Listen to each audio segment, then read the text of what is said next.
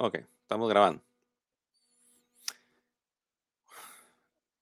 Hola, bienvenidos entonces una, una vez más aquí con nuestras pláticas que tenemos eh, a través de nuestro canal de YouTube y ahí lo vamos a estar eh, eh, promoviendo. Ahí estamos con, con, con un invitado de lujo, Javier Payeras, un escritor con quien pues vamos a platicar. Así que pues quédense, escuchen y, y veamos qué nos tiene que decir, porque pues yo acabo de leer el libro, de, eh, el último libro de Payeras, que es La biografía de la imaginación, y pues estoy asombrado, estoy muy emocionado, alegre, pues porque pues que un amigo lance una obra tan significativa eh, para mí como lector, o sea, que es todo bonito, ¿verdad? Que te encuentras como cuando uno, uno, uno escucha una buena rola, y, pues ya de por sí es leer, ahora imagínense que cuando uno escucha una buena rola de un amigo de uno, pues igual me pasó con, con el libro de Javier, ¿verdad? Que tan alegre que es encontrar un buen libro, emocionarse leyéndolo y qué mejor que pues uno se emociona y pues eh, conoces a la persona y pues tienes la oportunidad de, de platicar con, con esta persona, pues, ¿verdad? Y, y pues compartiendo con ustedes entonces esta, esta plática que vamos a tener al respecto del libro, pues aquí estamos con, con Javier Payeras. Bienvenido, Javier. Qué hermosas palabras, vos, Luis, de veras, me honra. Me honra mucho también tu, tu, cariño y tu, y tu entrevista. Años de no verte también, ¿verdad? La distancia física, pero no emocional, ¿no? Siempre estamos unidos por una especie también de militancia creativa, ¿no? En el país donde nacimos y que nos tocó nacer, ¿verdad? Así es. Así es. No, y ya los dos también con las barbas cada vez más canosas. Así es. así es, y así va a seguir siendo y se va a poner más viejo. Pero yo la verdad siempre quise ser viejo, entonces. sí, yo por eso le digo a, todos que me, eh, tuve, tuve una visión buena de ponerle a la banda Radio Viejo. Mira, porque cada vez nos combina más el nombre. Radio viejo. En primer lugar, ya nadie oye radio, bueno, en los carros, ¿no? Sí, pues en los carros pues todavía, y pues sí, la verdad que sí, ya no oye casi nada radio. Y de hecho, eh, cabal, eso estamos tratando de implementar en, con un amigo de, que estamos haciendo también una serie de, de, pláticas y de análisis de canciones y todo, ¿verdad? Porque esta, e, él, eh, Samu, es una persona enamorada del, del estilo ese de, de, la radio que, que todavía se necesita, porque uno tiene el acceso a todas las canciones en, en streaming, pero le hace falta a uno ese intermediario es que le hace a uno... La curaduría de, la, de la música, ¿no? Exactamente, exactamente. Y hablando de curaduría y, y, y, y, cómo poder como, como adentrar el arte, y cómo poder ayudar a que las demás personas se animen a, adentrarse a, a, esa inspección, introspección y exospección de, de, poder entrarle a un libro, ¿verdad? Cabalmente en estos días en donde, eh, y cabalmente tú lo mencionas en el libro, ¿verdad? De tantos distractores, de tanta, de tanta cuestión vana, o sea, cómo poder encontrar lo importante entre el mar de, opciones en, en dónde concentrarnos, en dónde enfocarnos. Entonces, el enfoque es tan corto y vienes tú y lanzas un libro que es la biografía de la imaginación, eh, que pues eh, da un hermoso recorrido por eh, la manera en la que tú has creado y en la cual yo al leerlo me sentía identificado en muchos aspectos. Cuéntanos entonces, antes de entrar a lo del libro, pues ya que le hice esta pequeña introducción, ¿quién es eh, Javier Payeras y un poco tu recorrido? Bueno, soy escritor y, realmente empecé pintando y, y escribiendo, pues ya un poco más tardíamente, pero realmente de niño pintaba, estudié pintura, tenía como una, una, me, apapacharon mucho, ¿no? Con, con, el tema de la pintura y y resulté escribiendo al final. Bueno, ahora volví a la pintura porque al final todo está dentro de todo, ¿no? La cosa es como crear la unidad en las cosas. Me apasiona la música, me apasiona el cine, doy clases en una escuela de cine en Guatemala. Pero eh, básicamente lo que me gusta es pues contemplar la vida de una forma más estética, más poética, más creativa, ¿no? Y no Sí. solamente pues resignarme al día a día. Actualmente pues soy un desempleado artista, eh, un desempleado con delirios de artista, ¿no? Porque al fin y al cabo eh, trabajo pues dando clases, talleres de, de poesía. En mi proyecto se llama Inicial. Entonces doy poe- talleres de poesía en línea y eso pues me ha, me ha dado sustento. Escribo para algunas revistas, eh, escribo para algunos artistas, específicamente estoy escribiendo sobre arte ahorita. Solo eso, no estoy escribiendo como, como texto literario o como novela o algo así, aunque estoy tengo una novela en proceso, ahorita hay que terminar, pues eh, lo que me estoy dedicando ahora es a escribir para, para distintos artistas. Acabo de terminar un libro, un libro para Luis González Palma, para Darío Escobar, para eh, he escribido algunos para el Museo Reina Sofía, para una artista suiza que se llama Vivian Suter, para Sandra de León, que es una artista joven, increíble de acá de Guatemala, Kevin Mérida, que son muy chavitos, Kevin, Kevin Mérida es muy joven, y Camilo Almaraz tendrán 25, 26 años, impresionantes, Erika Muralles Hasbun, hay un montón de artistas jóvenes aquí, en México, también Ismael Rodríguez, Chavo vivió muchos años en China y, y me tocó hacer la curado- la- el texto de curaduría de, de- de su, de su exposición en el Museo Espacio en México. Y bueno, eso, ¿no? Eso es a lo que me dedico. Eh, para, para quienes no estén eh, muy eh, eh, en contacto con las cuestiones artísticas, ¿qué es la curaduría? Bueno, yo la verdad es que no soy curador, yo soy alguien que trabaja literariamente los textos eh, de arte. Sí, pues, pero Pero para un, como poder como pero un explicar. curado- un curador, el curador es un término que viene más bien con la organización de una exposición. Se les llaman curadores porque esas personas trabajan dentro de los museos, eh, cuidando los cuadros, restaurándolos, aireándolos, y se dedicaban, por ejemplo, a exhibir la colección del museo por temporadas. En el, siglo- el museo es una cosa del siglo XVIII, XIX, ¿no? Ujú. Eh, luego de la Revolución Francesa. Entonces venían, eh, digamos, estaban los comisarios de las exposiciones, los curadores, ¿verdad? Y el, y el curador pues sacaba, se encargaba de mantener las piezas bien, ¿verdad? Ahora está sofisticado el término y pues bueno, es una persona que, que hace análisis, reúne eh, un grupo determinado de artistas bajo un tema y organiza una exposición. Sí, pues, yo el ejemplo que también podría abordar, y no sé si estoy adecuado con, es, es como con el productor de una banda, ¿verdad? O sea, pues están los Sí. muchachos eh, tocando y tratando de, y vengo yo que ya tengo experiencia y que ya he sacado discos, y entonces vengo, los puedo, los puedo guiar como para pulir su, su, su, su- su- su esencia y, y- y colocarlos en donde les corresponde, ¿verdad? Fíjate que se podría asociar también a la, a la palabra antologador, ¿no? Ujú, En literatura, ¿no? ¿Ya? Tú escoges a determinados escritores y los metes dentro de un libro. O, o antes cuando se hacían, por ejemplo, ahora son playlists, ¿verdad? En, es- en Sí. streaming. Pero Ujú, antes te acuerdas que habían discos de grandes éxitos de distintos músicos, Sí. ¿verdad? Y que te decía, por ejemplo, Manchester, ¿verdad? Entonces te salía que te dio Massive Attack, bla, bla, bla, bla, bla, bla, bla, Mm. y todos los músicos de, de esa época, ¿verdad?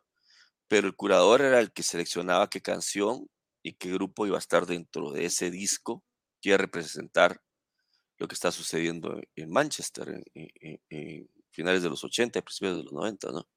Sí, pues, o- ya, o sea que podríamos decir que es un poco más como cuando venía alguien y, y- e inventaba un nuevo nombre de estilo como para poder englobar cierto grupo de bandas, ¿va? Por ejemplo, eh, estos ya no son heavy metal, ¿verdad? Estos ya son trash, Eso siempre ha existido, Luigi. ¿verdad? O sea, y es tan importante ese, ese trabajo de clasificación, porque a veces, y lo veo yo ahora, ¿no? La gente ya no quiere leer, por ejemplo, de Guatemala, que es un país bastante invisible, ¿verdad? En el mundo.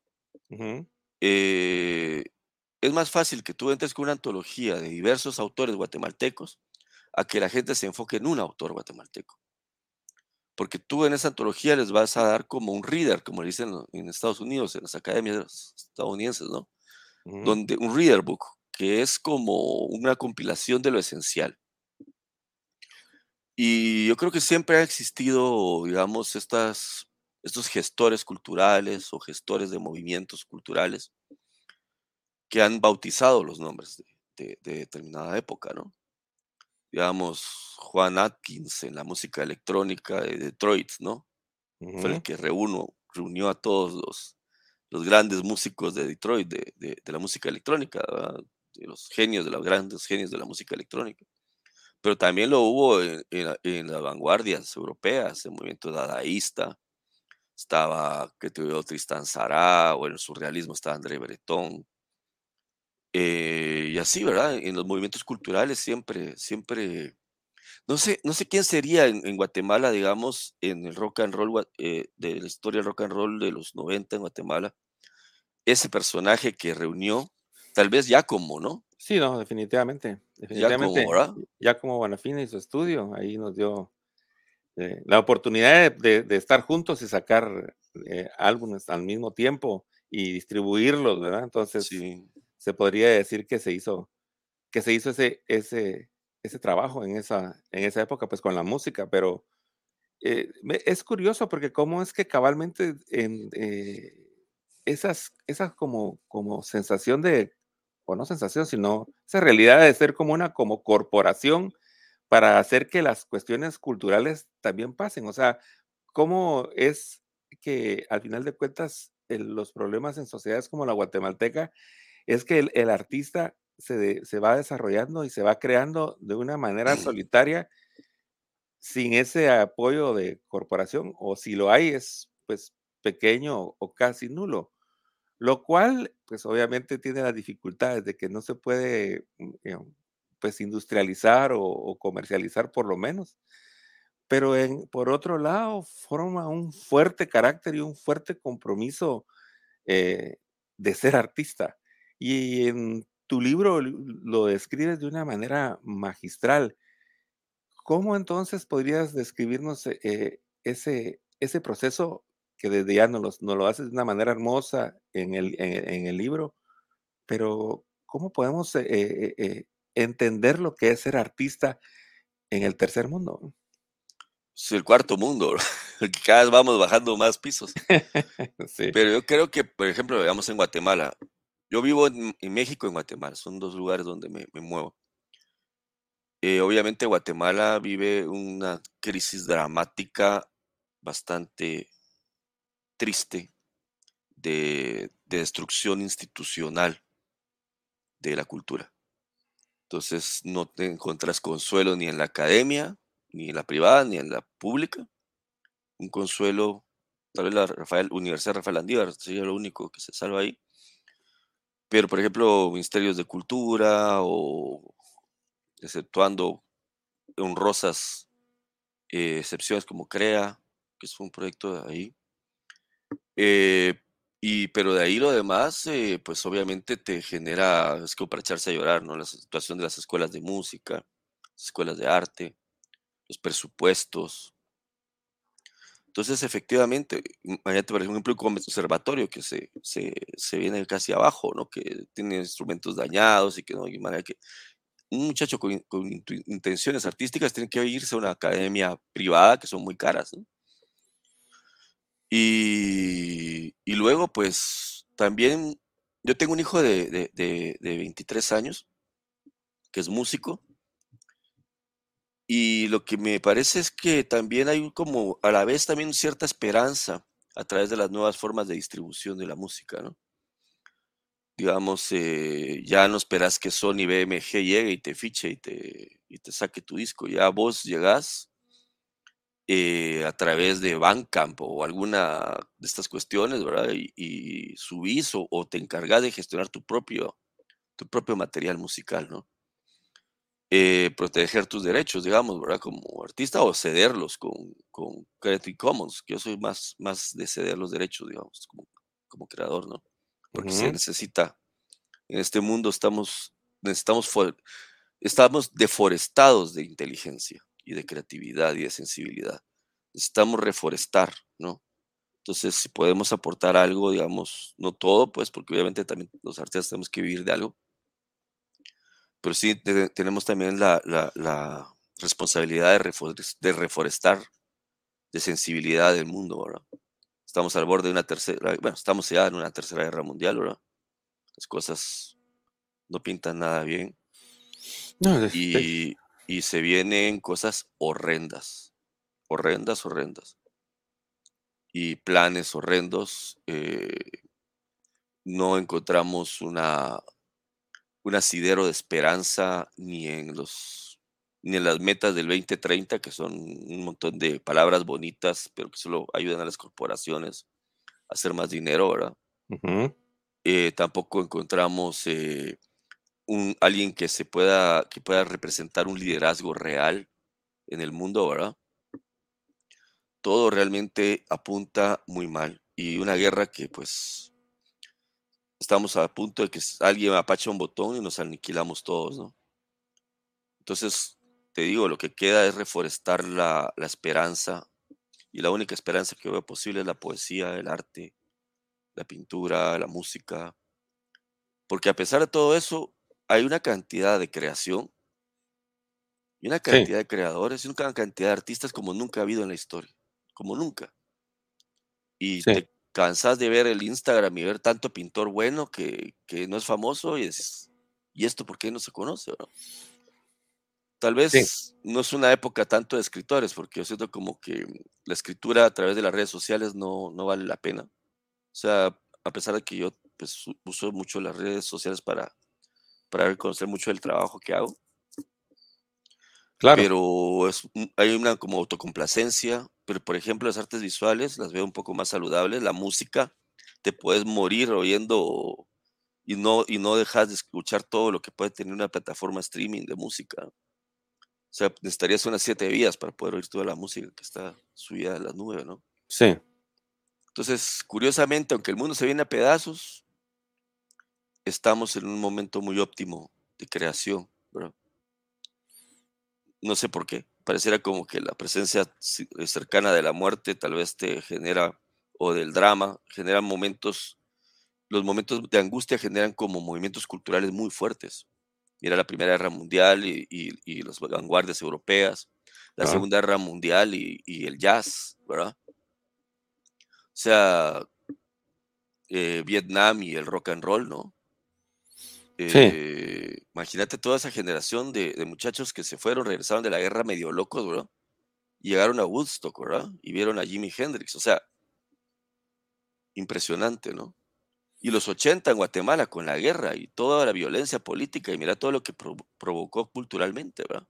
La posguerra que nosotros vivimos en los 90, que todavía estaba la guerra y todavía conocimos la brutalidad de la guerra y todavía sí florecieron bandas como Radio Viejo, como La Tona, como Bohemia, como Tiana, qué sé yo, ¿no?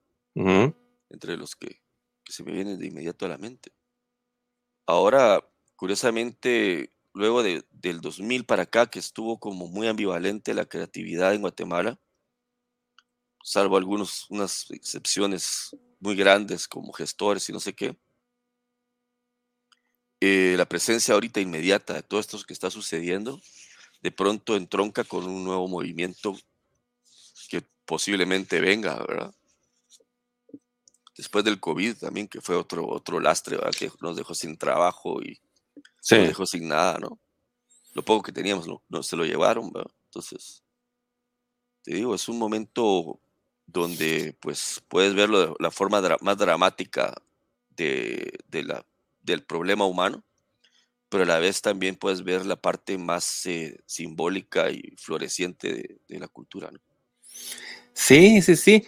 Pues mencionas varias cosas interesantes y aunándolo a tu, a tu libro de la biografía de la, de la imaginación, ¿verdad? ¿Cómo es que eh, la imaginación también se tiene que colocar porque pues al cabalmente tener acceso a las cuestiones visuales a través de las redes sociales o, o literarias a través de un tweet, si, si, si, le podríamos llamar un nuevo medio eh, eh, literato, literal ese eh, o la música con las, con las plataformas de, de, de streaming, ¿verdad? ¿Cómo es que, cómo es que también es más, es, es más fácil ponerlo a disposición, pero al mismo tiempo, y como lo mencionaba en un principio, ¿cómo se puede, sin esa curaduría que hablábamos, pues, perderse en, en, un, en un mar de posibilidades y de, o sea, ¿cómo, cómo le decís a un público qué es lo que vale la pena y, qué no? ¿Y cómo ganas esa autoridad ante el público de, de, de, de decir que esto, que esto vale en contraposición a que te lo diga alguien que solo, eh, por ejemplo, porque pues cabalmente las plataformas y las redes sociales son un negocio, y solo los que ellos escojan eh, pueden estar. Y mira, yo tuve la sensación cabalmente de eso en un principio, ¿verdad? Que íbamos a poder luchar contra los contra las grandes disqueras, pero al final de cuentas la distancia creo que se hizo aún, aún más larga, porque eh, al final de cuentas en las redes paran teniendo más acceso los mismos. Entonces, eh, los artistas ahora que son accesibles a todo el mundo por la fama, por así decirlo, o por, o por la marca, son cada vez más pocos y hasta eh, hay una negación a que se retiren, ¿verdad? Ahí están artistas que, que, que en otra época el mismo mercado los hubiera ya rechazado, brother, ya no. Entonces, como, la, como la marca es poderosa, todavía sí, ¿verdad? Fíjate que lo que pasa es que ahora el tema es la cantidad de dinero que tienes que invertir para que, para que sones en una plataforma, ¿no? Y eso solo lo puede pagar una corporación. Ves a dos, tres eh, reggaetoneros que están devorándose todo el mercado musical de la generación, ¿verdad? Eh, pues, no sé, o sea, no ves realmente algo sustentable ahí creativamente ni algo permanente, ¿verdad? los, y los escuchás a, a, a unas generaciones comparándolos con los Beatles, ¿no? O sea, decís, bueno, sí hay una falta de cultura musical bastante grande y eso provoca que también hayan estas crisis, ¿no? En literatura, veamos, la literatura es literatura, ¿verdad? Mm, digamos, no existen escuelas ni, ni... Se ha intentado, pero va a ser siempre literatura, entonces se conoce como literatura puedes saber lo que es literatura y lo que no es literatura. Lo que solamente es texto y lo que es la literatura. No hay, no hay, pero la música es muy compleja. El arte visual es muy complejo. El teatro es muy complejo. El cine es muy complejo. Entonces hay como escuelas distintas y, seguidores tienen sus followers, ¿verdad? Sus seguidores muy, muy, muy distintos, ¿no? digamos, eh, en, el arte visual tienes gente que hace arte contemporáneo, performance, happenings, cosas. Hay gente que se va a la pintura, una pintura muy abstracta. Ahora está muy en auge la pintura de nuevo. Hay gente que se va a arte objeto, pero hay gente que se va a la pintura de caballete o a la escultura clásica, ¿verdad? Esta de, de mármol y todo esto. Y otros que pues hacen acción, arte acción, ¿verdad? Que se van a vivir a, a un lugar específico y, filman todo su proceso. En el cine tenés un cine documental, que es un cine documental em, pobre, de, cámara en mano, y un cine documental que es así, científico y súper, ¿verdad? Sí. Eh, tenés un cine también comercial, eh, Marvel, ¿verdad? De, de, superhéroes y no sé qué, pero también tenés un cine vanguardista, eh, rarísimo o cine, digamos, eh, que ahora está metido también en las plataformas de streaming como el movie, ¿verdad? Eh, experimental, oscuro, ¿verdad? Em, y en música, no digamos, pues, ¿verdad? O sea, la música es todavía antes, ¿verdad? Imagínate, antes, música era música. Luego, en el siglo XX ya se empezó como a pensar, ¿verdad? Eso, fue música clásica, barroca, eh, renacentista, romántica, eh, eh, música electrónica contemporánea, música... Y luego pues el rock and roll, antes solo era rock and roll, ¿no? Después ya empezó a, aparecer música surf, empezó a aparecer música psicodélica, empezó a aparecer el punk, apareció el heavy metal, luego el heavy metal salió el thrash metal, el death metal y después eh, te metes en el rock alternativo y aparece el, eh, aparece el Brit, el Brit pop, aparece el shoegaze, aparece, eh, o sea, el abanico es inmenso, ¿verdad? La música, por ejemplo, el hip hop, el house, el hip hop y, y luego lo, tiras más adelante y terminas en, en, ¿cómo se llama? en trap o en o en, reggaetón o lo que sea. O sea, ¿cómo definir, ¿cómo definir la música? Como te digo, tú abres un libro y dices, esto es literatura, pero escuchas un disco de trap y dices, bueno, esto es música. Puede que sí, porque hay grupos muy buenos, ¿no? Pero, pero hay otros que no, pues, o sea, eh, es, es complejo, es complejo. Y ahorita que lo que, que, mencionas esto, cabalmente se me observo como que cuando, cuando ibas haciendo las descripciones de los diferentes estilos, me recuerdo pues, pero que cabalmente todos estos estilos tuvieron como un devenir en el tiempo, o sea, que hubieron como que ciertos estilos que lideraban, lideraban cierta época, vos. En cambio, ahora parece como que, y, es, y, viene un poco esto conectado a lo político que también lo mencionabas, es que como que parece que todos los estilos de todas las épocas están también al mismo tiempo. Porque al final de cuentas en streaming tenés que pelear contra Led Zeppelin, ¿me entiendes? O sea, pelear en el sentido de, de, de ganar un... No, no pongas la de Led Zeppelin, pon la mía, ¿verdad?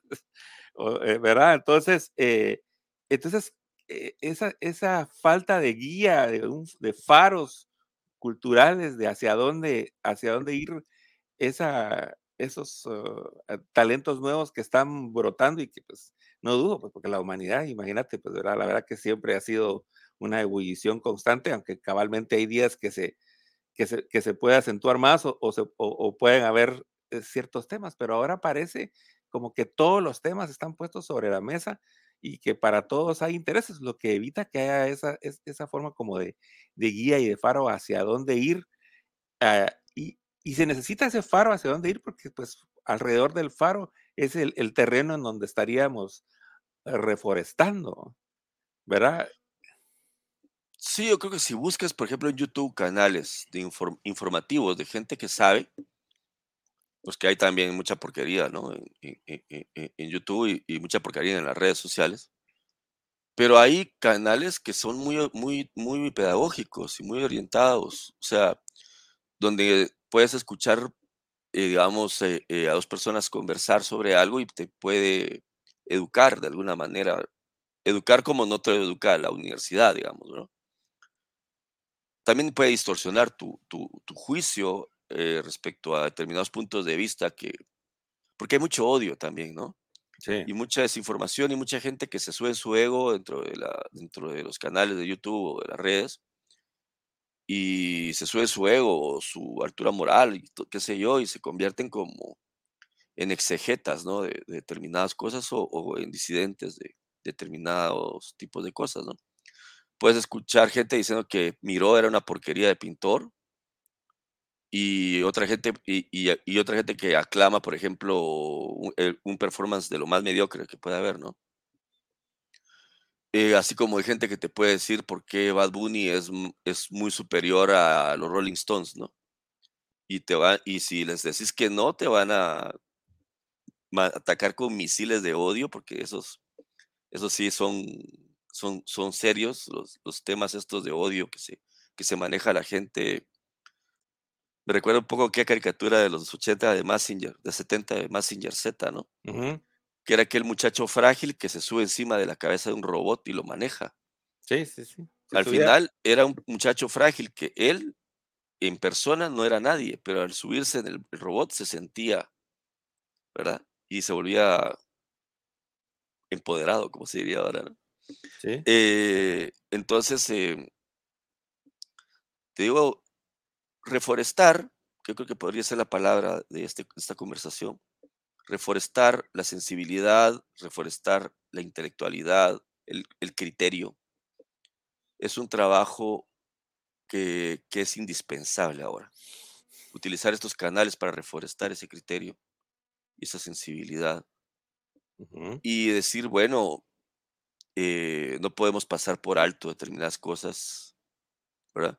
Y en las escalas de valores y de criterio de valoración, me puedes dar miles de, de cuestiones, hablarme de, de que son imposiciones del poder, lo que querrás, pero el que sabe de música sabe de, lo que se está hablando y no se va a poner a opinar sobre lo que no sabe, ¿no? Exacto, exacto, sí, sí. ¿Verdad? Entonces, eh, tampoco se va a poner a pontificar, pues, artistas que realmente en- dentro de cinco años nadie se va a acordar quiénes son, bravos. O sea, hoy pueden ser lo, más grande, dentro de cinco años no, nadie se acuerda de ellos. pues. Sí, y aún así y aún así me porque siempre lo estoy tratando de conectar toda esta plática, eh, para quienes nos estén escuchando, pues, al libro que, pues, se lo recomendamos un montón, que es, eh, La biografía de la imaginación, que eh, porque cabalmente todos estos temas, de una manera u otra están están metidos dentro de esa magnífica obra que Javier nos está nos está regalando. Y y, eh, y al decir regalando, pues, eh, desde el punto de vista artístico, ¿verdad? Porque, pues, lo que estamos esperando es que también lo tengas en las plataformas y podértelo, eh, Sí, comprar, Javier, para para, pues, dar ahí, eh, nuestro granito de arena a tu a tu a tu maravillosa inquietud de de seguirnos dando, porque, pues, cabalmente el libro, a mí a como te digo, a mí me me encantó, veo a alguien que que nos quiere dar, veo veo a alguien que que nos aporta tu sumo toda su experiencia desde desde desde el tratar crear hasta hasta llevarlo a cabo y ver cómo cosas, pues, que te han funcionado y cosas que vos mirabas como tesoros y que se van al cesto de la basura. Eh, pero que, pues, en un futuro puedan puedan resurgir, ¿verdad? Porque, pues, ya ves que la basura, al final de cuentas, puede ser el abono en donde esa semilla, eh, va a brotar y y va a ayudar a reforestar, ¿verdad? Como para claro. como para seguir con la metáfora. Pero entonces, conectándolo a co a a a como veníamos, esa esa pugna que se está dando hasta, por ejemplo, que si vos no estás que si vos no escribís como, pues, escribe tal, o y entonces si yo soy de de tal escuela, o vos sos tal otro, o yo soy heavy metalero y vos sos trapero, y y las opiniones políticas no se diga. Yo lo que estoy viendo es que se está perdiendo como también el el el sentido del del humor hasta en las conversaciones, eh eh, serias, pues, ¿va? O sea, ¿cómo cómo cómo te puedes tomar tan serio cosas de que son puestas poner a disposición algo de alguien?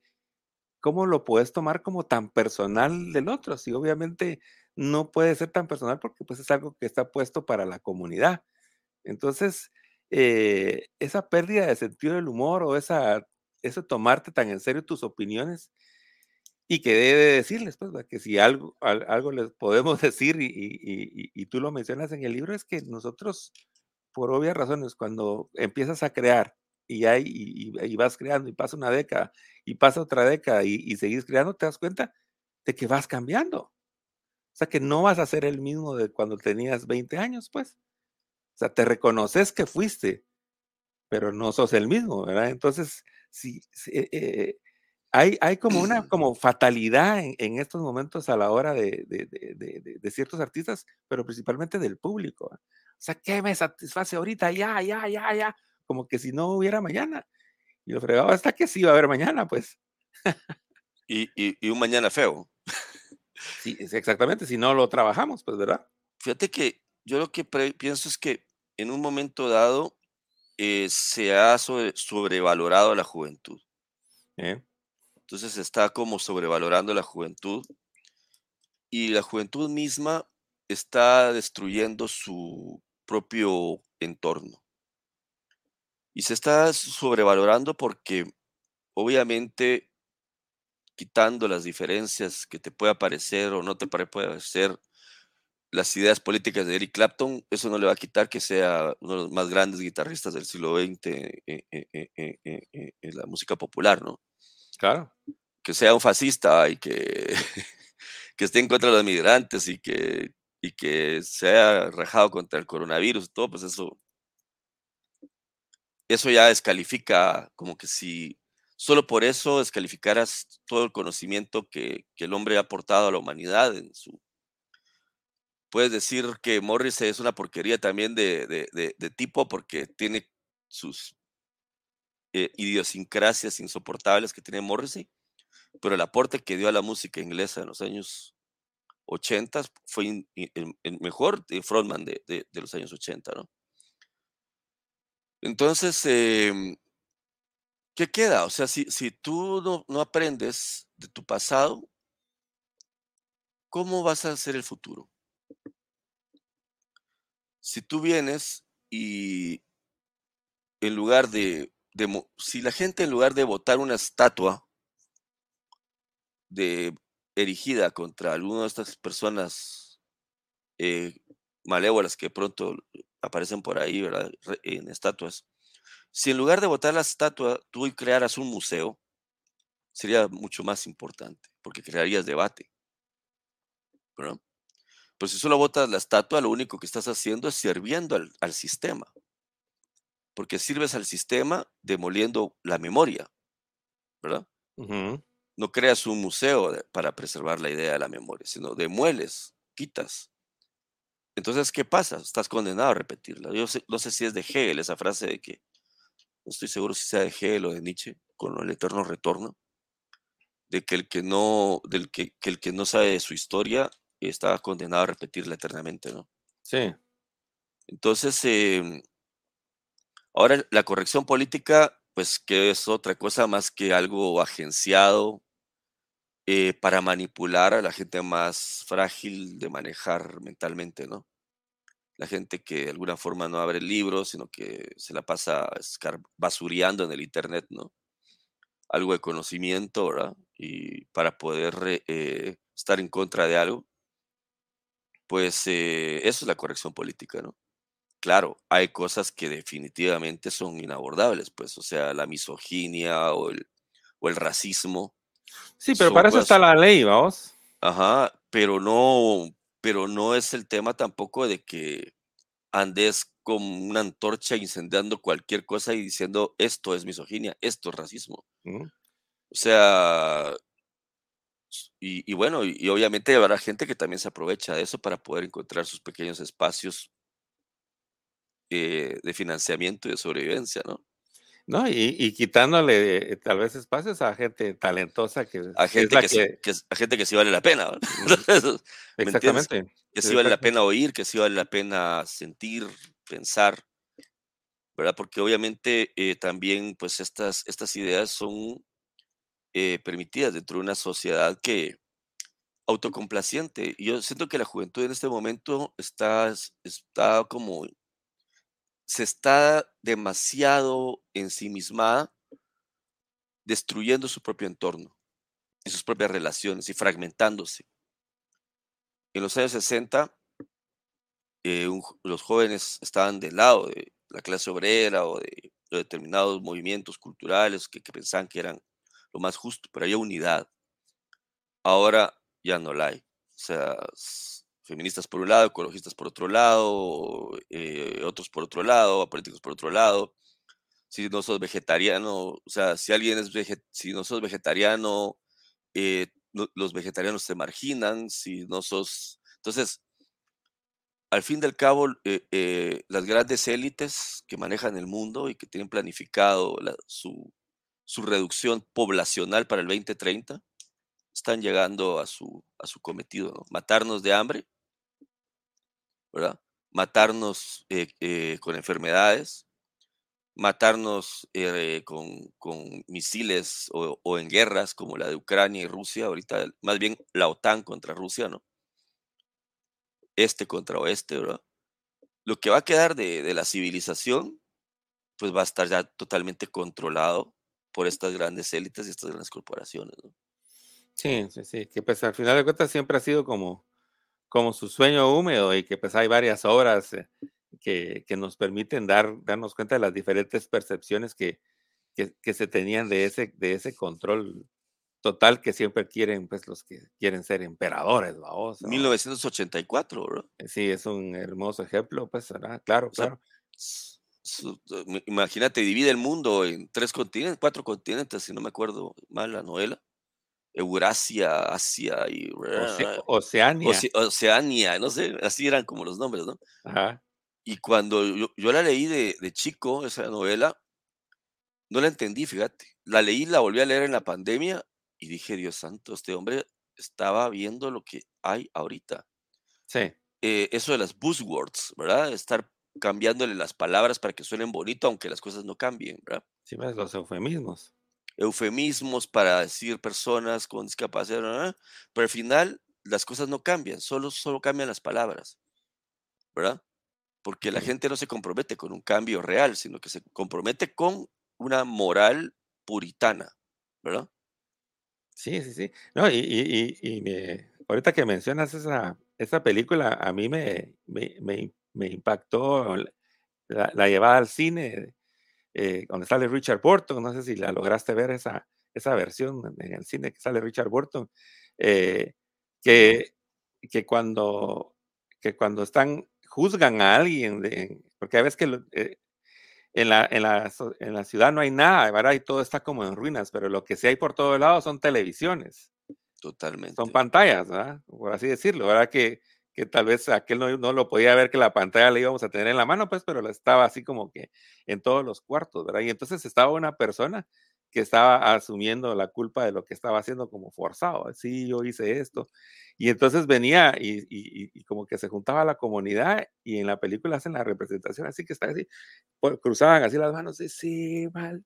No, eh, cuando estaba, cuando estaba así, maldito, y tirando cosas. Y en eso aparecía eh, el símbolo y aparecía la- el, el- el- el- himno de, de- de las, de- y el Big Brother y todo, y todos, todos cruzaban así las manos. Y, o sea, una cosa eh, tremenda que lo puedes ver, obviamente no en, eh, eh, no en esa representación, porque como les digo, no, no pudo haber, él no pudo ver que las pantallas la íbamos a cargar en- directamente en nuestras manos, ¿verdad?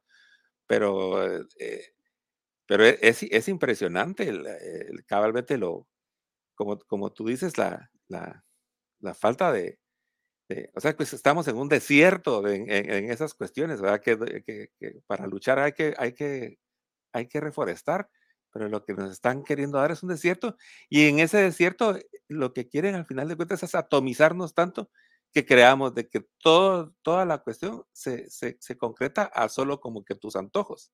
Regresando un poco a esto, lo que venías tú a decir de, de lo de la juventud ahorita, ¿verdad? Que está hasta destruyendo su propio entorno porque nos hacen hecho creer de que al final de cuentas todo, bueno, yo cómo me siento, qué soy, o sea, la, dis- la discusión es qué soy, cómo me siento, qué, qué voy a escoger ser, eh, eh, eh, estoy de acuerdo con eso o no, y lo planteas ya como una radicalidad tremenda.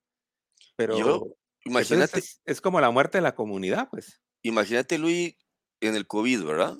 Y durante, digamos, las clases bajas, populares, no bajas porque eso suena horrible, la clase, los sectores populares que no pudieron asistir, o la gente pauperizada del campo, que no tenía para conectarse, y a la clase media, media, media y media alta se les olvidó absolutamente que existían, ¿verdad? Y todo el mundo, encerrémonos y trabajemos desde casa. ¿Qué hace un campesino? ¿Qué hacía un barrendero? ¿Qué hacía una persona, eh, que, un obrero? Perdió su trabajo, Luigi. Y los niños que no podían, hijos de estas personas, que no podían pagar, no tenían ni una computadora, ni siquiera un teléfono móvil, ¿verdad? Se perdieron, dejaron de estudiar, ¿verdad? Nos paralizaron durante dos años, nos destruyeron nuestro entorno, nuestros vínculos sociales. Una vacuna y ahora nadie habla del COVID. O sea, entonces uno empieza, yo que me lo tomé muy en serio, incluso cuando me enfermé antes de estar vacunado la pasé muy mal, más que nada por la especulación también, ¿verdad? De, de- lo que te podía suceder. Eh, ahora que ya lo pienso a distancia, digo, realmente jugaron con nuestra cabeza. ¿Cuántas horas pas- he- hemos pasado? Yo doy clases en esta misma, en este mismo cuarto que tú ves acá. Y ahorita que estoy hablando contigo, estoy viendo acá y tengo el logo de la manzanita mordida aquí abajo, ¿no? Y eso me la paso, imagínate que me la pase viendo eso todo el día en las reuniones. Eso es algo que se te está grabando en la mente. O sea, veo, te veo a ti, bajo la vista y está el logo de la manzanita. Y eso lo veo y lo veo y lo veo y lo veo y lo veo durante todo el día. ¿Me entiendes? Obviamente están, estamos empezando a vivir una locura absolutamente, una, una sociedad delirante, egoísta. Entonces, yo lo menciono en el libro, en, en la biografía de la imaginación. Creo que una de las formas más políticas de pensar es pensar por uno mismo. Pero para pensar por uno mismo, tu accionar político tiene que ser salir y sentarte en una banca de, un parque, sin ningún dispositivo, ¿verdad? Sin, sin nada, ir a caminar sin el teléfono encima, ¿verdad? Y tratar por lo menos de dedicarle unas dos horas a estar ajeno absolutamente a todo, a todo eso, ¿verdad? Si, no te es, si te es imposible cerrar tus redes sociales como Facebook, Twitter, que son las más destructivas, ¿no? Eh, pues por lo menos eh, salir un rato sin esos, sin, sin, los sin, los aparatejos estos y sentarte a ver la naturaleza. Porque te voy diciendo que la naturaleza no nos va a durar mucho. ¿eh? No nos va a durar mucho. Y además, y además que, que el, el del alejamiento, cosas para pues, poder usar vos tu propia tu propia maquinaria, por así decirlo, ¿verdad?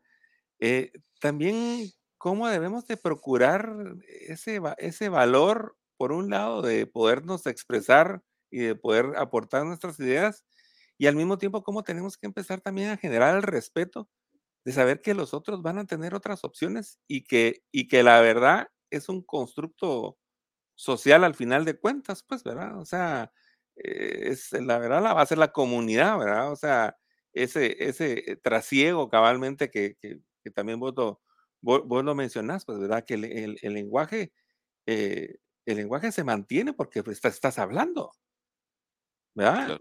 Eh, eh, porque, porque lo estás, porque estás como que compartiendo. En cambio, ahorita lo que casi todos están deseando es, ¿qué va a decir el medio de comunicación?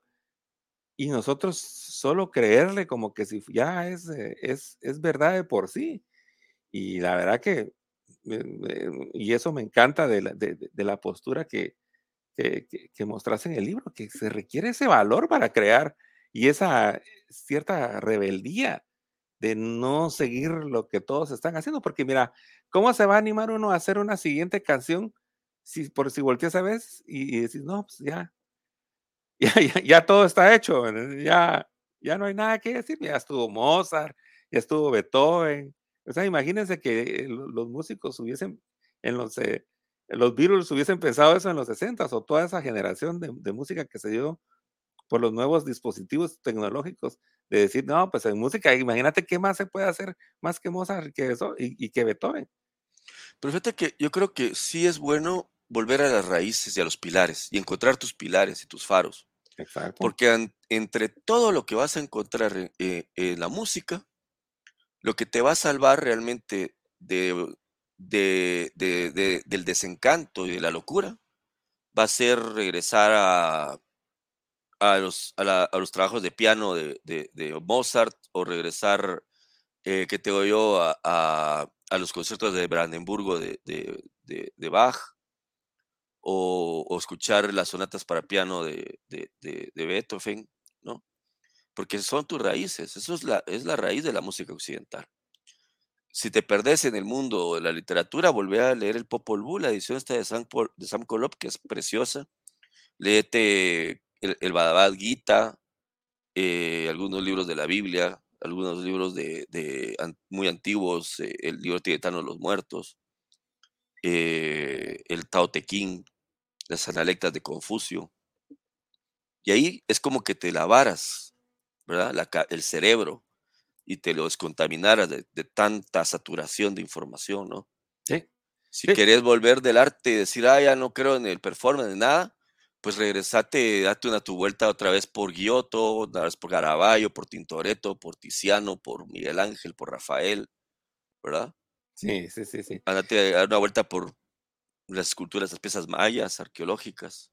Ya, y, y como, y como tú estabas hablando de, de, de la cuestión de la, de la política y de, la, y de lo que está pasando ahorita, si quieres entender qué está pasando ahorita, pues ve y también estudia la historia, pues. ¿eh? O sea, para darte cuenta, eh, eh, es que no es posible que nos puedan engañar. o sea, te vas hacia la historia y puedes encontrar miles de ejemplos de, de, de cómo sociedades fueron llevadas a la derrota eh, pues a puro engaño, pues, ¿verdad? Bueno, yo creo que uno de los más grandes ejemplos y una de las imágenes más fuertes que podemos tener del día de hoy son eh, eh, las chavitas que le tiraron sopa al cuadro de, de, Van Gogh y las que le tiraron puré de papa al, al, al cuadro de Manet, ¿no? Sí. O sea, eso va a quedar como retrato de esta generación. Imagínate qué triste, ¿no? Obviamente son, son pues, eh, eh, europeos que se nota que vienen de una clase social alta, ¿verdad? Sin embargo, esta gente está captando toda la atención mediática, ¿verdad? El escándalo y todo esto por la vía fácil, mientras que un muchacho eh, que puede es estar siendo un gran músico, pero que vive en Guinea Ecuatorial, ¿verdad? O que vive en, en algún pueblo de, de Centroamérica, se está matando por, por perfeccionar la música en su instrumento y esa gente no, no recibe ninguna atención porque obviamente no está en el centro de poder, ¿verdad? Uh -huh. Cultural. Uno, no es del color, ¿verdad? Del pantone de piel para que le pongan atención. Dos, tres, es una persona pobre, otro factor. Y cuatro, eh, no va a creer en, el, en que con hacer un escándalo tan patético y, y, y de ese tipo, eh, esté logrando eh, ganarse el talento de una forma honesta, ganar la atención de una forma honesta. ¿Me entiendes?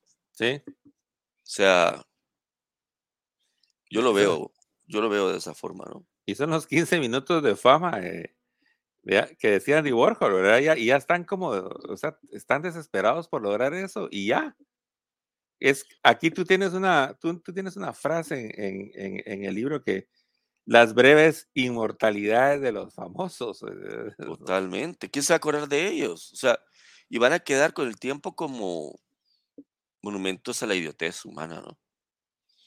Ah, lo, lo, que me, lo que me jode un poco es eso, que realmente la meritocracia ahorita ya no es como una cosa válida, simplemente es llamar la atención, es el, es el escándalo, es la, o sea, y, hay que reforestar de criterio las generaciones porque no podemos dejar a los jóvenes solos, ¿me entiendes? Porque hay mucha, hay mucha gente valiosa, pero obviamente está siendo opacada por este tipo de distorsiones de la identidad, ¿verdad?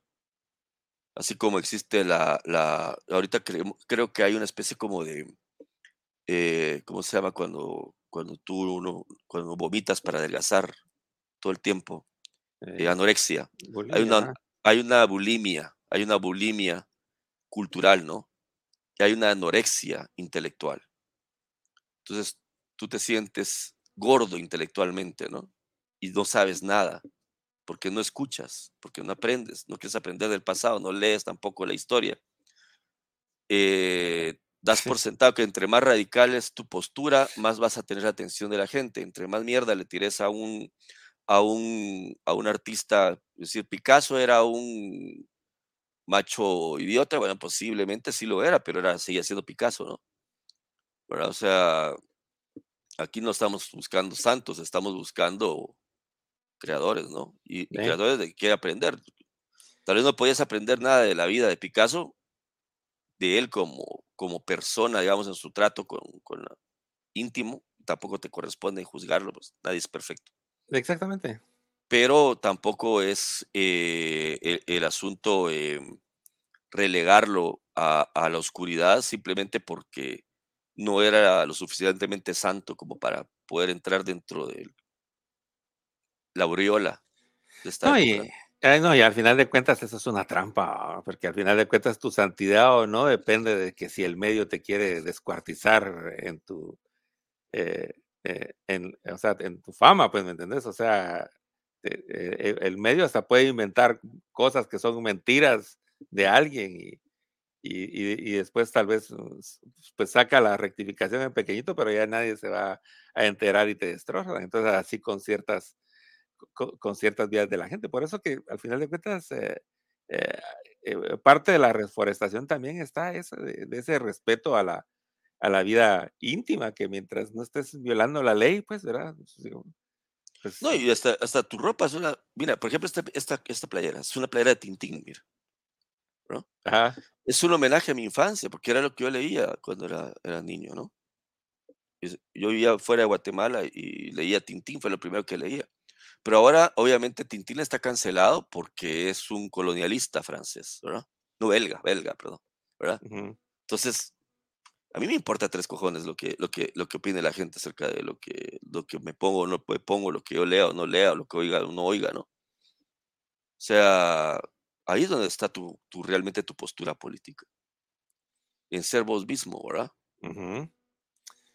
No, buenísimo, buenísimo. Pues ya ya casi llegando así al, a la recta final de este grato eh, eh, rato. Eh, hablando del libro, entonces, la biografía de la imaginación, ¿en dónde lo vamos a poder encontrar? ¿Cómo hacemos? Porque pues yo, pues la verdad, desde ya, desde ya lo recomiendo y desde ya hago extensiva la invitación hasta para que lo pudiésemos abordar hasta por pedacitos, pues porque podríamos platicar de cada uno de sus, de cada uno de sus bloques, ¿verdad?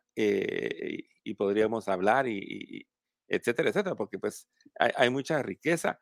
Ah, ¿Cómo podrían hacer para, para llegar a leer tu libro? Mira, por el momento está disponible en Guatemala únicamente impreso, pero va a estar disponible en la plataforma ebook dentro de mi propia editorial, que es una editorial que estoy consolidando en examen inicial, que lo que pretende es buscar eh, ensayo literario, ¿no? Eh, porque hay, aquí hay mucho ensayo antropológico y sociológico, pero literario y artístico no.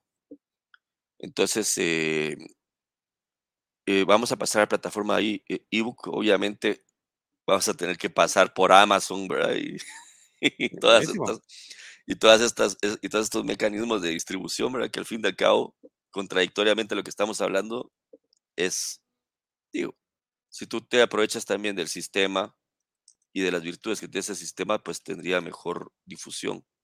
No, pues es parte de la reforestación, pues, porque las herramientas son maravillosas. sí, pues estamos hablando ahorita en, YouTube, ¿no? Y es una reforestación del YouTube, es solo esta plática, ya estamos reforestando algo, porque alguien va a estar viendo y de pronto ese alguien también va a empezar a, criticar y a cuestionar lo que, lo que, lo que constantemente se ve en este, en este espacio, ¿no? Pues reforestar es eso, ¿no? Sí, es que es la, el reforestar es el contenido no herramientas. Eh, eh, y, y, cabal, cuando miras al pasado, pues las herramientas que, hubiese, que hubieron en el pasado fueron otras. Pues en una época era la iglesia, ¿verdad? Como lugar per se, en donde todos se reunían y, y alguien decía algo y alguien cantaba algo. Yo pienso que, fíjate que hay tanto, tanto que hacer. Por ejemplo, el rock guatemalteco podría muy bien ahorita importarse a los migrantes guatemaltecos en, California y en Chicago y donde está la mayor parte. Y tener grandes escenarios allá, porque son escenarios que los migrantes necesitan allá. Por ejemplo, Bohemia, que siempre se pasa como de gira, la tona pues casi no sale para nada, pero bueno. Eh, como, porque de pronto aquí ya no se les, ya, ya es otra cosa, ya la atención que, ya está, ya está, los jóvenes están puestos en otro lado, pero la gente allá es un poco más cálida y puede entender un poco mejor su identidad y su país, ¿no? A través de eso. Por eso que tienes que tener tu libro en Amazon, porque también aquí, aquí nos va a caer re bien tu, tu, libro, que es una magnífica obra que yo aquí no me voy a cansar de, de, recomendarlo para que lo leamos, pues verdad, yo le quiero echar una segunda ahí repasada, pues porque fue, fue de un solo tirón y como te digo, pues está, da para bastante análisis y bastante plática y de hecho da para que sigamos teniendo este tipo de conversaciones pues más seguido, pues, ¿verdad? Para ir, ir, regando las semillitas que vayamos poniendo y, e ir conversando de los diferentes temas que hay, pues, pero, pero pues eh, nos cuentas, nomás lo tengas en, en estas plataformas, apresúrate porque, Sí, eh, no, sí, eh, sí. porque nos da, en lo personal, pues me da muchas ganas de que pues mucha gente lo, o varias gente lo lea, para, no, no, no, no van a creer la, la, la capacidad literaria que hay allá en Guatemala, representada en este caso por ti, que seguro pues que hay, hay también otros, porque pues yo sí te lo digo, bueno, este es un libro que está a la altura de cualquier libro de cualquier lado de los grandes escritores, pues, ¿verdad? Y que nosotros pues eh, como comunidad pues tenemos que eh, que colaborar para que pues tampoco no se pierda, así como hablábamos del escritor allá en Guinea, ¿me? Que la periferia, ¿va? Ya ves que también la ventaja que podamos decir ahorita, que, y eso es lo que mencionabas, pues que haya una cierta comunidad, una cierta masa crítica de guatemaltecos en el, en el centro del, del imperio, pues, ¿verdad? Entonces tienen dólares y, y si eso puede ayudar ahí a que, a que, pues imagínate, tu editorial pueda estar más fuerte y tú puedas a- no solo apoyar tus propios libros, sino pues apoyar a los libros de otros, eso es, es, es- es maravilloso y en eso hay que trabajar. Mira cuántos centroamericanos hay en, eh, hay en solo en California, donde estás. Hay un- una cantidad enorme de centroamericanos, enorme, Enorme, sí. enorme. Y es, y, y de centroamericanos que son desde multimillonarios, ¿verdad? Sí, sí, sí. Eh, de- que, que crean plataformas digitales hasta el obrero más humilde, ¿no? O sí, sea, y- realmente es una cantidad gigantesca. sí, sí, sí. Y que el obrero más humilde eh, tiene para comprarse un libro. Y, y tiene su carro. Pero no estamos viendo hacia allá tampoco. Yo creo que ahí es hacia donde podríamos ver y aprender, ¿verdad? También del Sí, migrante. Aprender del migrante. Se requiere sí. mucho valor migrar, mucho valor. Sí, sí, sí, no, y además, bueno, es, es que tanto que hay que, tanto, tanto que habría que discutir, pero, pero de hecho estamos eh, trabajando en guatemaltecos en el extranjero, una serie ahí de pláticas que estamos teniendo, pues, con, con los guatemaltecos, con la guatemalidad en general, pues, porque ya, ya habría que tomar en cuenta que está la guatemalidad que habita Guatemala y está la que está afuera, que los guatemaltecos que vivimos en el extranjero paramos siendo más o menos el 20% de la población total de, de guatemaltecos, es una quinta parte, también hay que aportamos también un gran bocado del Producto Interno Bruto con las remesas, que pues parece que mm, si va todo va como la meta que había puesto el, ministro de Finanzas como meta, de, llegar a los 20 mil millones de dólares en, en, en remesas durante este año, que es cualquier cantidad de, de- dinero. Entonces, eh, pues esa es eh, la invitación, ¿verdad? Eh, uno, pues mostrarles a Javier para que pues quienes no lo conozcan lo conozcan. Esperamos que, que- tengamos más pláticas, mostrarles este, este libro que pronto va a estar accesible y vamos a hablar con Javier cómo podemos tal vez empezar a, aunque sea mostrar ahí pedacitos para que pues nos vayamos ahí em- em- emocionando y, como les digo, eh, hay una gran riqueza oculta que pues todos tenemos que ir conociendo y todos tenemos que ir eh, eh, apoyando si nos apetece, ¿verdad? Entonces, ya como para irnos despidiendo, entonces, eh, Javier, eh, ¿algún comentario acerca de tu libro, alguna invitación para todos los, pues, que, pues, quienes vean este, este video y pues eh, los micrófonos son tuyos? Pues, ¿qué te? O sea, hay que, hay que reforestar la, el mundo y, y reforestarlo de esperanza y reforestarlo de creatividad y reforestarlo de pensamiento crítico, autónomo, no irnos con el rebaño ¿verdad? y con la opinión fácil y el juicio moral fácil y, y- y la solución fácil de las cosas, las soluciones no son fáciles, ¿verdad? Y las cosas siempre van a ser más difíciles entre más equivocados estemos. Entonces, ¿cómo salir del laberinto de la equivocación? Pues con pensamiento crítico, ¿verdad? Con pensamiento creativo, con despegarnos un ratito del teléfono, despegarnos un ratito, caminar, ver la, ver la vida, ver a nuestro alrededor, ¿verdad? Y hacer nuestro propio juicio acerca de las cosas, ¿no? Pues buenísimo. Pues muchas gracias, Javier, y pues esperamos entonces que no sea la, la última. Esperamos No, vernos más, gracias. segui- eh, más seguido. Y pues, como les digo, una invitación ahí, cuando nomás tengamos los links, los vamos a estar ahí compartiendo para que pues, tengan acceso a esta magnífica obra, un maravilloso ensayo de la biografía de la imaginación de, Javier Payeras. Esto fue como pues una introducción para que, para que vean lo que viene. Pues yo que tuve acceso ahí en, en primicia, gracias a, a, Javier que nos lo facilitó, pero les digo que está increíble, interesantísimo y es algo que vale la pena para entender por dónde van los tiros y, ver cómo es que, cómo es que trabaja eh, un, un, un, creador. ¿verdad? Yo me sentí súper identificado en, varios aspectos y súper admirado en otros de, de, hasta dónde puede llegar uno por esas ganas de crear y esas ganas de, de dar esa semillita de, que viene desde el profundo de nuestro ser, que como artistas y, y nuestro, y, nuestro, y nuestro humilde puesta a disposición, ¿verdad? Pero increíble trabajo, Javier, te felicito. Gracias. Y muchos, y muchos éxitos, ¿verdad? Vale la pena que, que el mundo lea tu trabajo. Así que estamos en contacto y pues nos vemos pronto. Bye. Qué gusto verte. Nos vemos. Adiós, querido.